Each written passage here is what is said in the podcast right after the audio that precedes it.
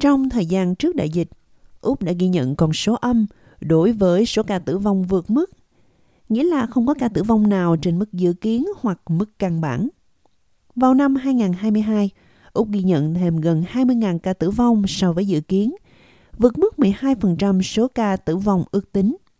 Đây là mức cao nhất ở Úc kể từ Thế chiến thứ hai. Theo phân tích được thực hiện bởi Viện Actuaries thuộc nhà thống kê Úc. Bà Karen Carter từ Viện Actuaries cho biết COVID-19 đã thúc đẩy sự thay đổi.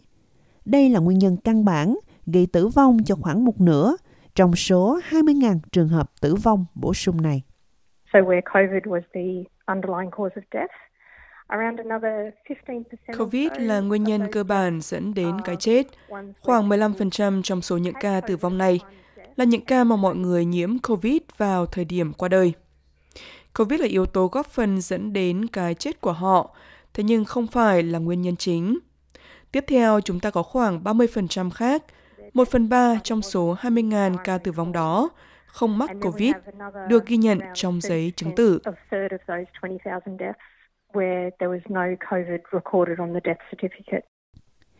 Sự gia tăng được phản ánh ở mọi lứa tuổi và ở người Úc trên tất cả các tiểu bang và vùng lãnh thổ.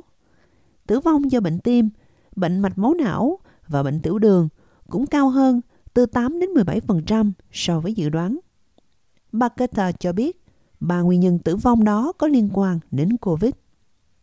Nhà dịch tễ học Adrian Asterman, giáo sư tại Đại học Nam Úc cho biết, dữ liệu chỉ ra tác động của COVID vượt xa số ca tử vong đối với những người có nhiều vấn đề sức khỏe nền khác nhau. Có bằng chứng hợp lý rằng 10% người nhiễm bệnh, bao gồm cả những người không có bất kỳ triệu chứng nào, cuối cùng gặp phải các vấn đề sức khỏe lâu dài. Đây là một con số khổng lồ, nó sẽ gây căng thẳng rất lớn cho hệ thống y tế của chúng ta và cơ quan nội tạng của những người này bị ảnh hưởng. Chúng tôi biết điều đó làm tăng nguy cơ mất trí nhớ, làm tăng đáng kể nguy cơ mắc các vấn đề về tim và danh sách này cứ lặp đi lặp lại.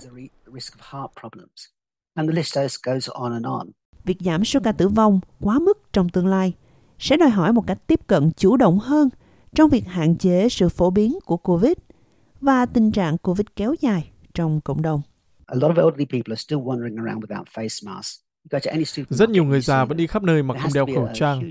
Bất kỳ siêu thị nào mà bạn đến thì cũng sẽ thấy họ. Chính phủ phải rất nỗ lực để thuyết phục người cao tuổi tự bảo vệ mình khi họ ra ngoài. Đeo khẩu trang đúng tiêu chuẩn chất lượng và đeo nó đúng cách. Điều thứ hai là chúng ta có rất nhiều người già vẫn chưa được tiêm phòng đầy đủ. Điều cực kỳ quan trọng là họ phải được tiêm phòng đầy đủ và điều cuối cùng là thuốc kháng virus. Bạn cần tiêm thuốc kháng virus cho ai đó trong vòng 24 giờ kể từ khi có triệu chứng thì nó mới có hiệu quả. Nhưng tại thời điểm này rất khó để có được thuốc chống virus.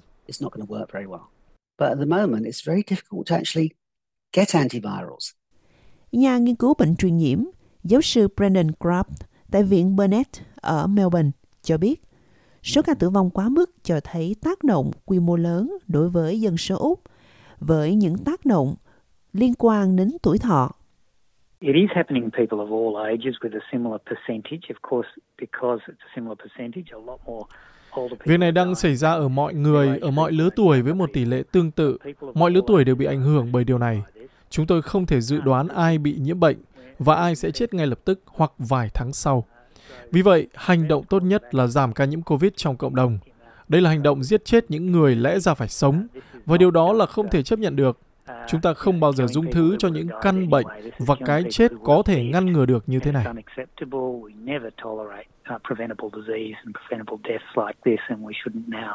Trên toàn cầu, phân tích dữ liệu về số ca tử vong vượt mức dự đoán từ những năm 1800 cho đến năm 2021 cho thấy đã có tác động đến tuổi thọ toàn cầu.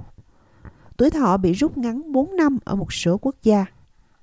Đó là mức giảm mạnh nhất kể từ nạn đói ở Trung Quốc năm 1959. Theo dự án Our World in Data, được điều hành bởi các nhà nghiên cứu của Đại học Oxford và phòng thí nghiệm thay đổi dữ liệu toàn cầu phi lợi nhuận, cùng nhà nhân khẩu học xã hội Patrick Hovelley. Giáo sư Crab nói rằng số ca tử vong quá lớn làm tăng thêm bức tranh toàn cảnh về tác động lâu dài của đại dịch và sẽ thúc đẩy nhiều hành động hơn ở mọi tầng lớp xã hội. The death rate now is as Tỷ lệ tử vong do COVID bây giờ nhiều như trong đại dịch, nhưng bạn sẽ không biết điều đó. Chúng ta không thừa nhận về điều đó. Chúng ta đang gặp phải vấn đề sẽ làm giảm tuổi thọ lần đầu tiên sau 70 năm. Vì vậy, chúng ta đang đối phó với thảm họa sức khỏe cộng đồng tồi tệ nhất trong một thời gian dài, nhưng gần như không có sự thừa nhận nào hay đưa tin về nó, ít nhất là không tương xứng với quy mô của vấn đề. Tôi thấy điều đó thật kỳ lạ và rất phản tác dụng.